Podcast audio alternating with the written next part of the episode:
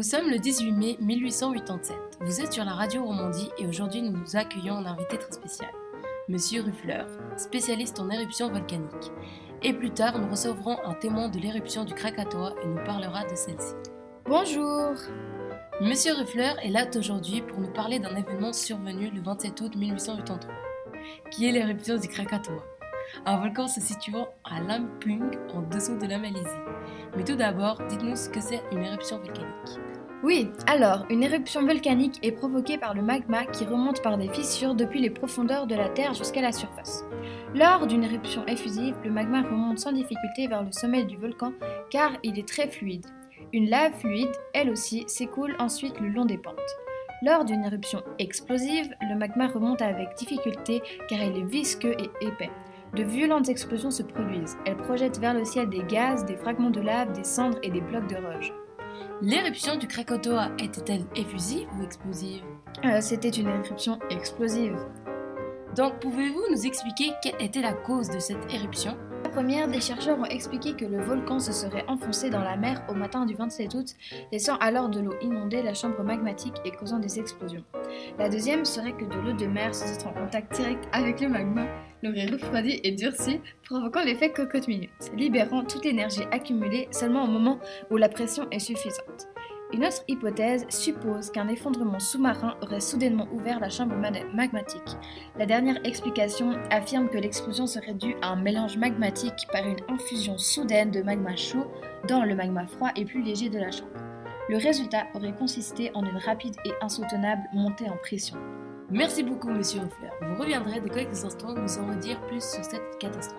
Maintenant, laissez-moi vous présenter notre nouvelle invitée qui a subi cette éruption. Bonjour Sophie. Bonjour Alors Sophie, pouvez-vous nous raconter que s'est-il passé ce matin du 27 août 1883 Oui, il est vrai que l'éruption n'a pas débuté à 10h02 précise le 27 août. Elle a réellement commencé le 26 août à 13h local. Nous avons entendu une violente explosion suivie d'une autre plus forte vers 14h. Puis une autre série de plus en plus forte vers 17h, mais le lendemain, le 27, à 10h02, survient le bruit le plus fort jamais enregistré. L'onde de choc aurait parcouru le monde sept fois. Grâce au ciel, je ne suis pas devenue sourde, mais toutes les personnes qui se trouvaient dans un rayon de 20 km le seraient devenues.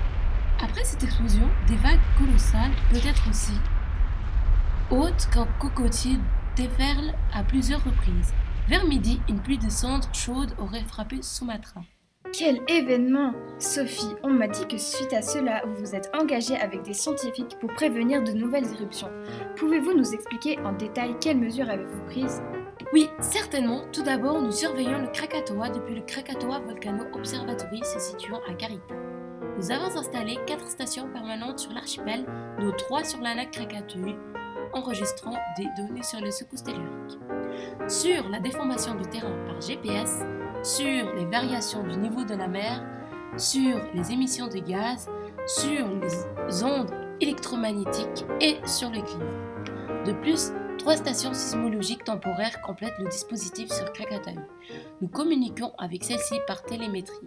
Il y a encore six autres stations temporaires mesurent les séismes autour du détroit de la Sonde. Merci Sophie d'être venue et de nous avoir fait part de votre témoignage. Maintenant, revenons avec Monsieur Ruffler qui va nous faire un petit bilan humain de la catastrophe.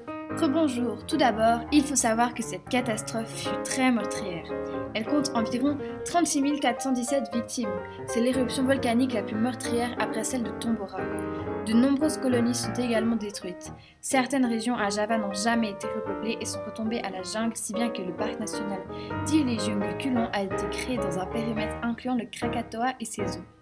Le panache de cendres volcaniques est monté à 80 km dans l'atmosphère et a répandu suffisamment de particules pour abaisser la température mondiale moyenne de 0,25 degrés. L'éruption a également émis une quantité inhabituelle de dioxyde de soufre-eau dans la stratosphère autour de la planète. Merci pour cette information qui clôture alors cette interview. Merci encore à Monsieur Ruffler et à Sophie d'être venus et à demain sur Radio Romande.